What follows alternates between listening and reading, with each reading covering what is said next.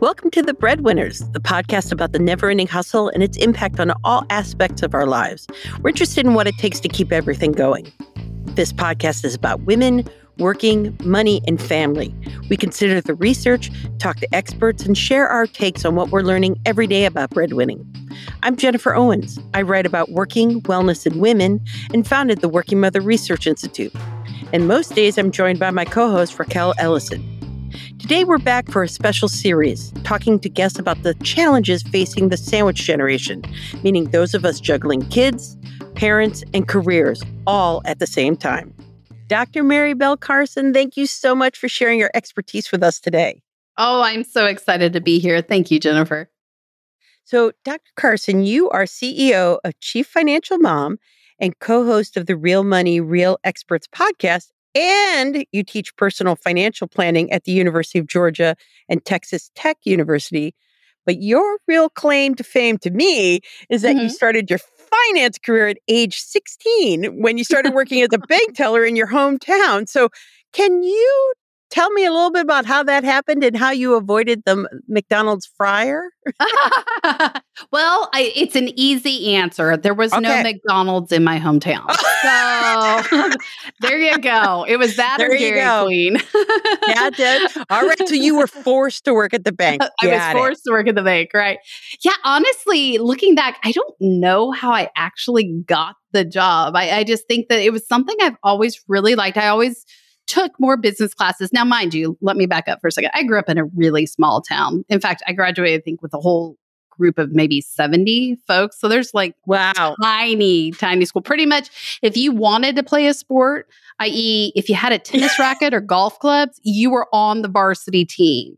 So wow. yeah, yeah, yeah, really small. So the my dad, I remember he worked uh, like he banked at this bank, but I don't remember how it all came together that I actually wanted to work there. But I did, and I I got like I'm sure it's a little internship or something. And I just really enjoyed it and stayed on. In fact, funny story, I will tell you, I was a basketball player, uh, as you probably you had tell. a ball. uh-huh. I had a ball and I never made it past junior varsity. Unfortunately, even though I had a ball, I I warmed that bench better than anyone else. Oh, though. Oh, that was my volleyball career too. Uh-huh. Yeah, I'm right uh-huh. there with you. Yep. Uh-huh. So I quit I know this was hard, but I did quit the basketball team to work at the bank so I could work more often at the bank, which shows wow. you just how good I was at, at basketball. But yeah, I I've always had a love of money and people.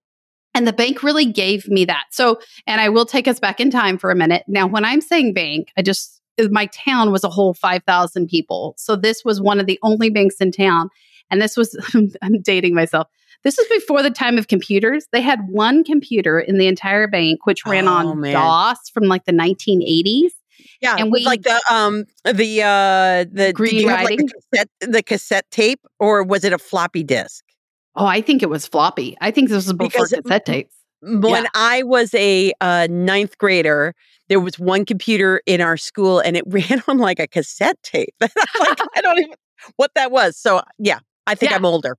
so we, I, in other words, I never used the computer. I still learned how to type on a typewriter, and we would use hand yep. stamps. So I had a 10 key calculator and I got pretty good at that 10 key, and we would hand stamp everything at the bank. So I would say definitely cut my teeth from the ground up and understood basic level how to really be a teller before computer times. But yeah, I really, I remember thinking in my senior year, this was really fun to talk to people and talk about money. And so everyone kept asking me, you know, when you're a senior, well, what are you going to do? And I was like, oh, I don't know. And yeah. then one day it hit me. I thought, money and people. Well, of course, I'm going to go to school and be a finance major because, of course, that's money and people. And I know everyone's laughing right now. finance has nothing to do with money and people, it has everything to do with making corporations richer. But I didn't know that until about my junior I don't know if I knew that either. Like I would Oh yeah. It's not even like an a pathway of it. It's all really is about that. It is. It's corporate finance. I mean, that's really yeah. what finance is. Finance so is corporate business, yeah. If you go to a business school, that's really what you're going to graduate in is corporate finance. And I had no desire making rich companies richer. In fact, Uh, so much so that in my undergrad, uh, so I did work as a teller throughout my undergrad. Actually, I upgraded to Wells Fargo. They had computers back in the day. So I did learn a computer. Wow. It, I know, big deal. But that's how I put myself through college is working there and it was great, but I learned. So my junior year, I did not get accepted in the business school. So I went to BYU, and at that university, you had to reapply. So you got into the university, but then you had to reapply to Oh, get the yeah. finance program, right? And so I Yep. had gotten a B or a C. I don't know. I got some. my Something that- GPA was oh, like a 3.6 instead of a 4.0 or whatever. And so I didn't get accepted. And this was the first time in my life. Here I am. My mom even called. She's like, she graduated salutatorian. Of course, mind you, it was like me and three other people. Yeah, we don't have to know how many. There was only six people, but okay. Exactly. But yeah, so I, my life kind of went in a tizzy because I was supposed to be entering as a junior. And I thought, oh my gosh, what do I Yeah. do with myself? And so I left. I was a political science undergrad because I really enjoyed politics. And I went to Washington, D.C. and interned on the Hill. So I went a total different change of life and thought, okay, maybe I'm going to go into politics. I don't know what I'm going to do. Well, I got to D.C. and realized I, politics was not going to be my Yeah, that's a it's a particular calling is It- being able to it's yeah. pretty brutal. I would not say it's a lifelong career for most. So interesting to get to see it though. See it Yeah. up close. Yeah, I Absolutely. completely agree. So I went to the school that my sister was going to. I grew up in West Texas, and the biggest university close by was Texas Tech out in Lubbock, Texas. And I was looking at transferring there. It was going to be six years to get a bachelor's degree. And I was like, oh my gosh, this is just crazy, right? I need a master's by the time I get that. So my sister was in the College of Human Families, Human Sciences, and getting her early childhood education degree. And one of the deans, assistant deans there, was talking to my mom, and she was explaining the situation that she had this daughter in finance. And he said, Well, come take this class in, in personal financial planning. But it wasn't in the business school. And so I said, Well, it sounds interesting. I have no idea what financial planning is. Yeah, And- where was it? It was in human sciences. So it's Texas Tech and it was in the College of Human Sciences. And Vicki Hampton, uh, who actually just retired this year, taught that class and just set a trajectory for my future career. So I had that class with several professors that are legends at that school, Dottie Durband, uh, Bill Gustafson, et cetera. And they just laid a great foundation for me. So I fell in love. Like it, that was where I learned about taxes and retirement and investments and all the things. I remember talking to my dad about it and saying, Hey, dad, how did you learn about all this stuff? Right? Was it just one day you got married and suddenly you knew about retirement? And he laughed and said, Oh, honey, that's called the school of hard knocks.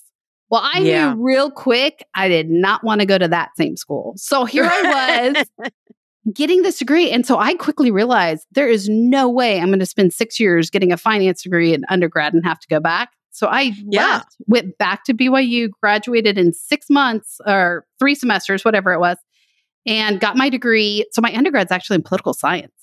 And then went forward and ended up doing my master's degree at Texas Tech in financial planning. And that just put my life on a completely different trajectory. But it was that perfect marriage of money and people, which what I was looking for when I was working at the bank. Yeah, because you often like the the certified financial planners that comes after college, right? I like I actually never thought of Yeah. what the undergraduate degree would be or what the traditional like four year degree approach is to personal finance. Yeah. Hmm. So with certified financial planners, you actually have to have a degree of some sort, a bachelor's degree. But in order to sit for the exam, you have to have a specific degree in a certain subject to test out, or most often, what people do are take what we call education classes. So you can either do it through a certificate, you can get a master's degree, or now they have undergraduate degrees in financial planning. And there's six areas that you have to study and take classes in it before you can even sit for the exam.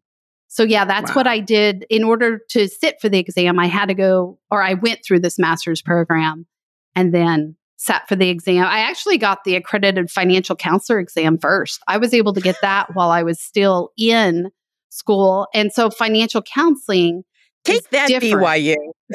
yeah. so no political science here, but lots of financial planning. And eventually I went back and got my doctorate in financial planning, specifically in the world of financial therapy. Yes, which what is financial therapy? Sure.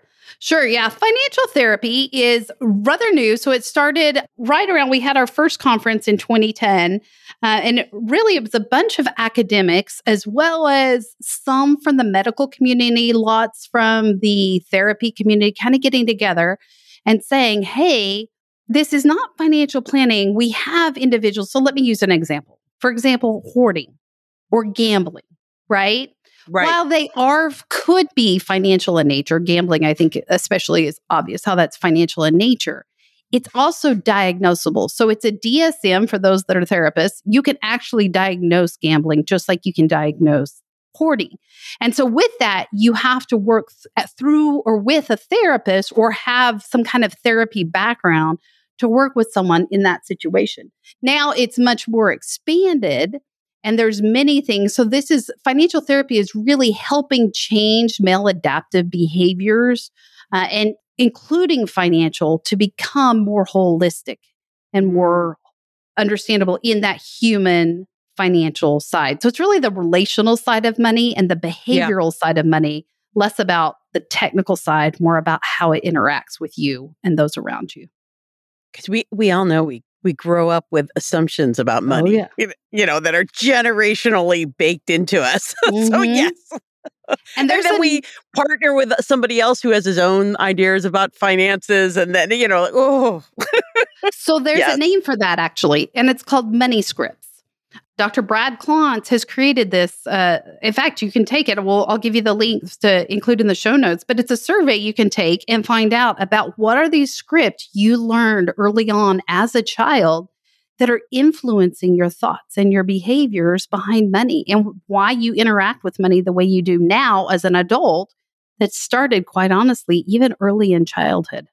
Oh, I, I, already feel like the the shell around my money heart like closing up. Like I don't want to. I don't want to know. yeah, yeah, and you know, there's easier ways. So let me back up for a second because that is, I think, a lot of people are very protective or or just scared. Right? We yeah. we don't really talk about money, and if we do, it's usually not in a positive or good frame. Uh, and so, oh. with that, I think one of the best ways to start conversations about money is talking about what we call money history. And that's simply asking a question. So, in a spousal relationship, I'll use that as an example. My poor husband, we on his second date with me, we actually started talking about finances, which was totally fine with me. Not so much for my therapist husband. he oh no, was not. Some amazingly, he still asked me to marry him, but yeah. So it, I think that's what it started as. And really, what it came down to is we started talking about, well, how did you grow up with money? And then yeah. I would share my background and he would share his. And it was just amazing as I've seen now. So, just one example, he grew up at times very poor. He remembers sleeping in his car, not having a roof over his head, not having enough mm-hmm. food on the table. And he remembers being hungry.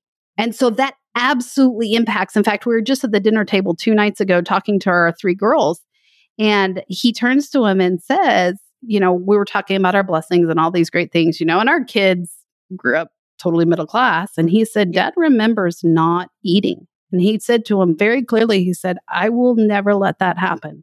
And no matter what happens, you will always have a roof over your head and food on the table because he remembered that is a trigger for him.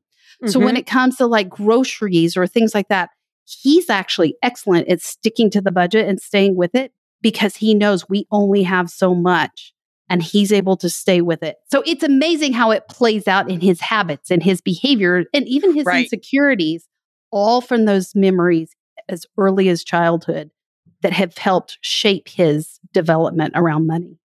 Oh, for sure. I, we we have similar stories the generation above us and especially with college now part of our lives it's it triggers a lot of conversations about for my mom remember because she put herself mm-hmm. through college and it, she went late so she could earn money and graduated on time which was one of her points of pride and all these things so that now looking at her granddaughter going to college knowing what it's like to not be able to afford books Mm-hmm. So that was her graduation gift was money for books. That you know that's yeah. and to our daughter, it's not that I mean, she gets it. You can hear the stories and comprehend the stories, but you don't viscerally get the stories. I, you know, that Mhm. where this is fully coming from. I, I think as years go by, she will, she'll understand it more, more. I don't know, viscerally. It's just that Right. kind of feeling because you know your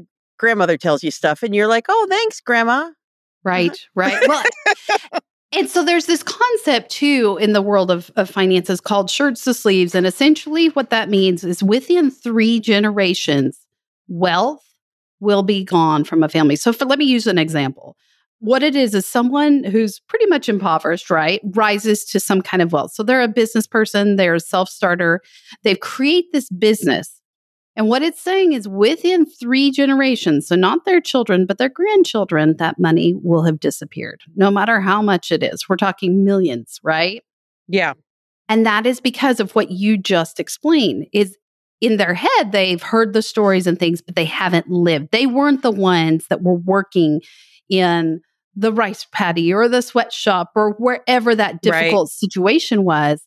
They were the ones that came up in this privileged state. And so they don't connect with that. And I think a more applicable example for those of us that aren't in that wealthy realm are our own grandparents, right?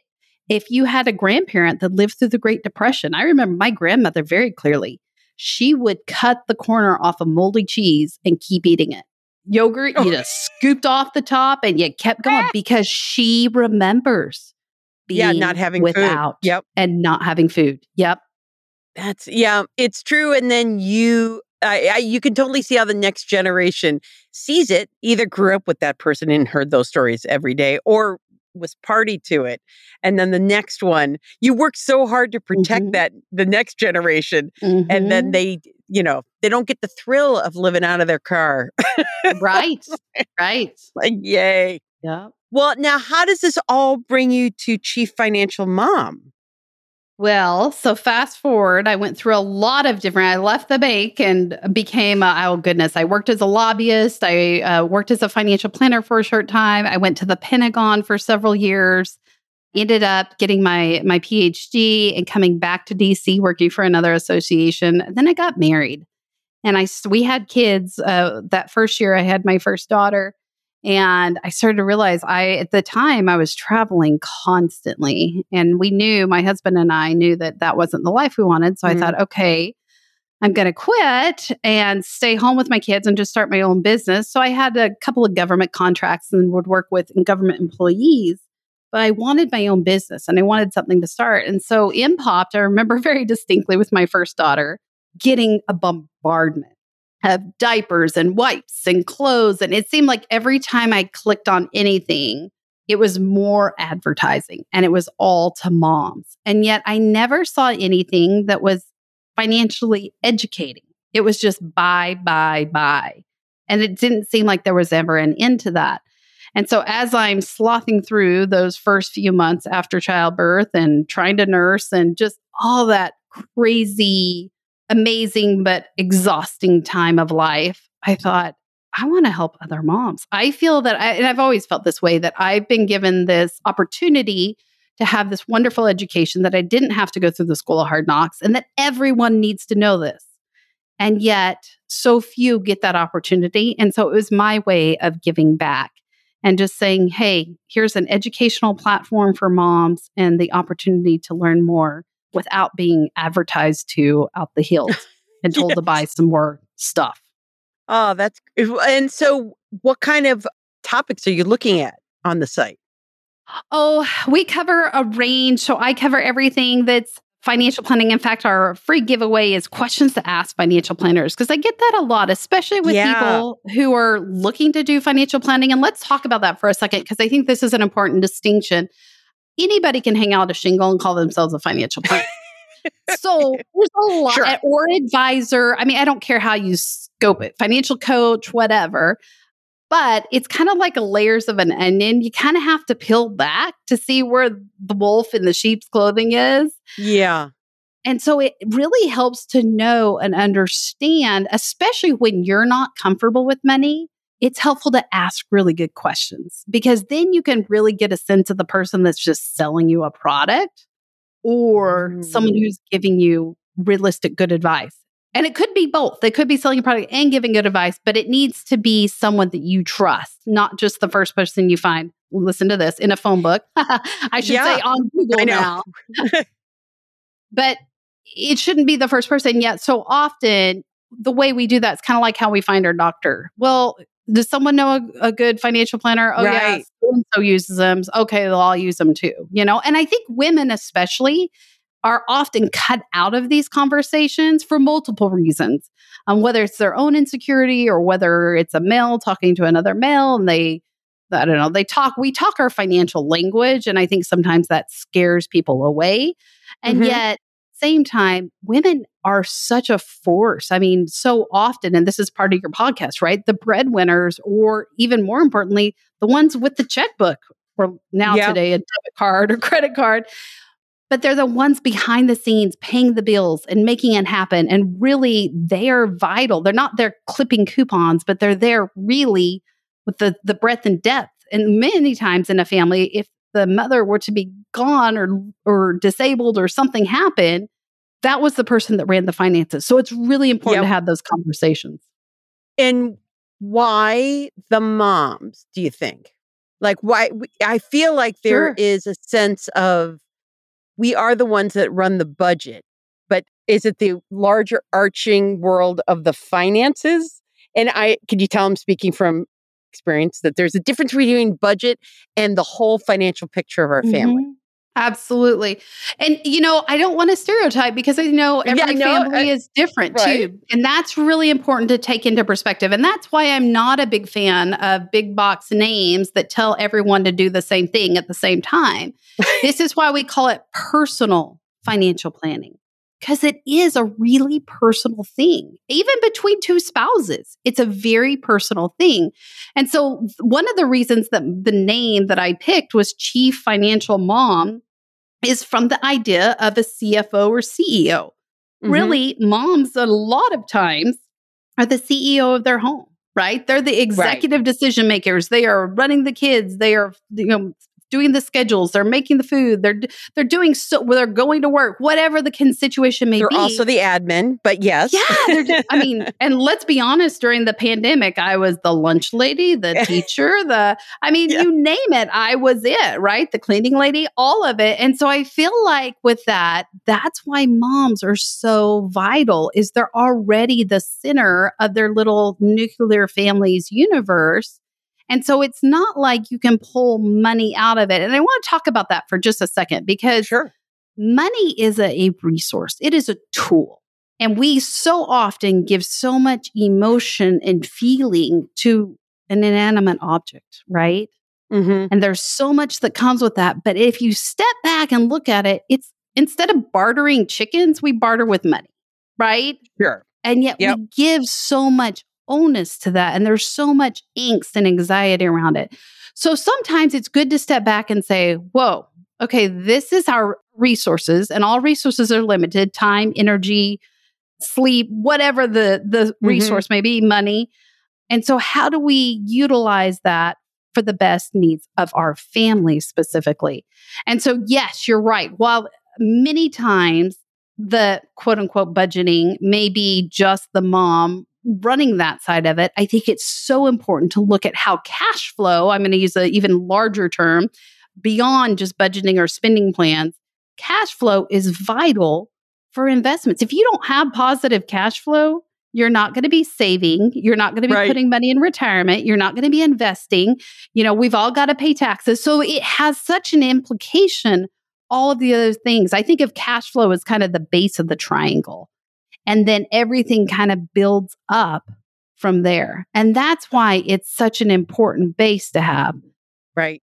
With that same thought, I will tell you most of my early years were, were spent in the Pentagon and on military installations.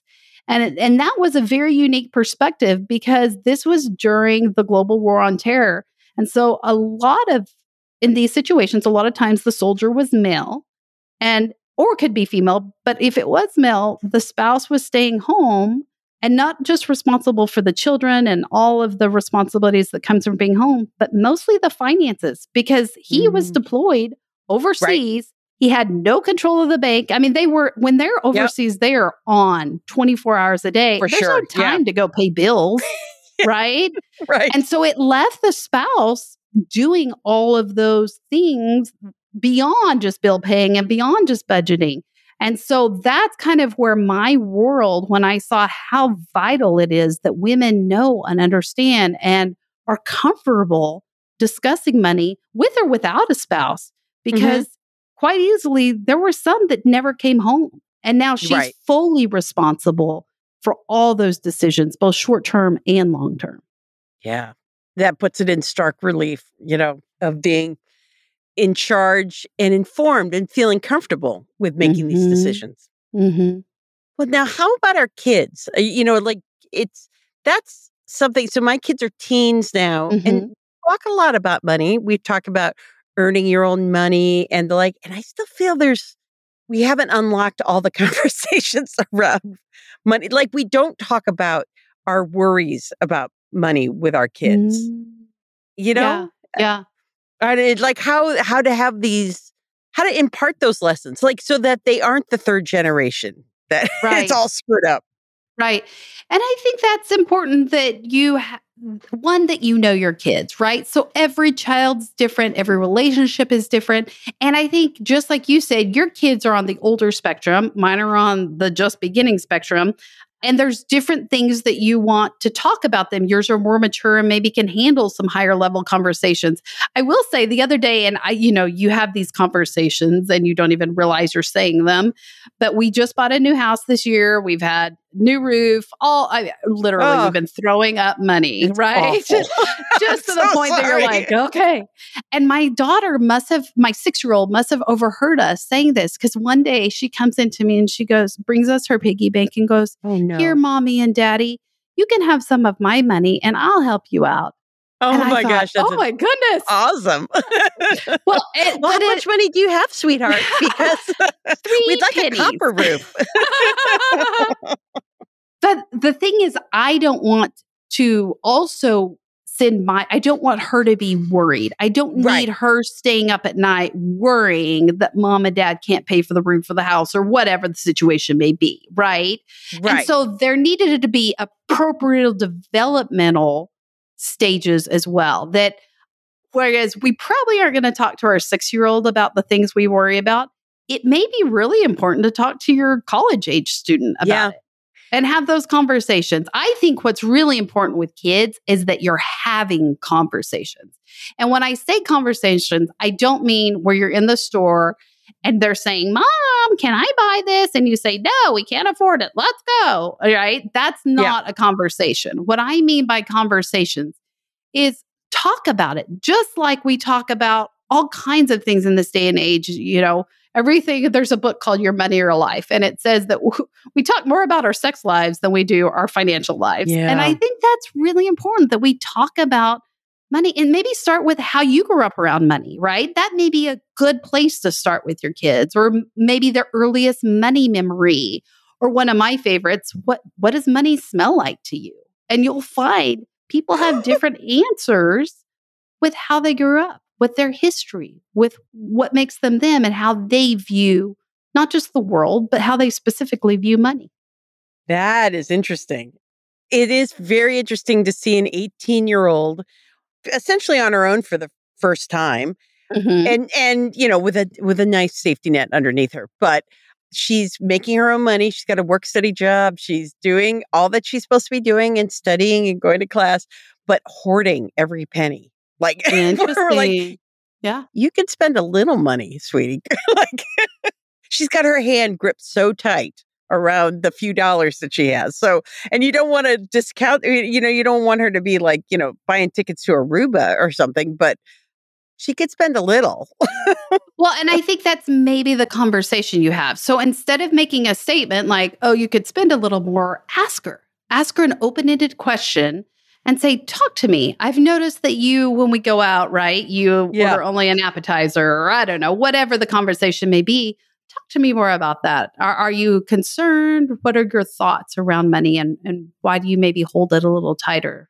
because you know you assume you know but as they Mm-mm. get older that you realize that they have their own thoughts Absolutely. You know, which is so you're always surprised whenever your children reveal their true selves to them, to you. You know, eh, like when they're six, when they're 10, it's just yeah. like, I didn't realize you had an opinion about that. right. Or what you've picked up on, right? So children sense this too very yeah. early on. If there's dysfunction or discord or whatever, if you're fighting about money, they sense that and they can tell. And so it's important to talk about it. And it doesn't need to be a heated battle, yeah. but it needs to be conversations and making it normalized and okay to talk about it. I think that's what's so important. And, and I don't mean just as children, even as adult children. Yeah. I will say now, it's interesting to be in this phase of life now where my parents are, I hope they don't listen to this, but getting on up in years. And uh, they know that estate planning is I know estate planning is really important, and I'm very important all yeah. the time on this. But we still don't talk about money. I it know. is very like stay out. This is our business, will not. And I think that's so interesting, and I can see generationally how that's happened in their family and their family. So if you're looking to break a cycle, the best thing you can do is ask questions, start talking about it. Ask your siblings, talk to your spouse, talk to your children, the more you bring something into the light, it's like a the more you're able to open it up and really get to the heart of it. It's like the spaghetti noodles, right? You've always heard like, why does someone break spaghetti noodles in half? Well, because it didn't fit in the pan. And it yeah. could be something as silly as that around money, but it could be something even deeper, like I shared earlier with my husband, some pretty deep seated right. issues that have gone back for generations, but we never knew why. Oh, well, Dr. Carson, thank you for joining us. Uh, yes. I, got, I've got the questions to ask, and she's two days away from visiting, so I'm going to be prepared. Awesome. awesome. Well, thank you for joining me on the Breadwinners. I'm so glad to have you. Thank you. Thanks, Jennifer. Thank you so much for joining us on the Breadwinners.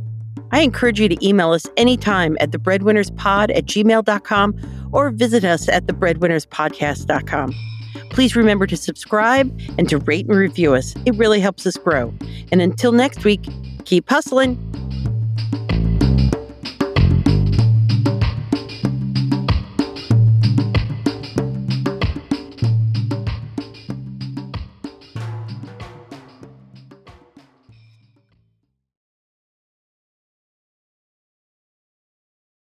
This podcast is part of the Sound Advice FM network. Sound Advice FM Women's Voices Amplified.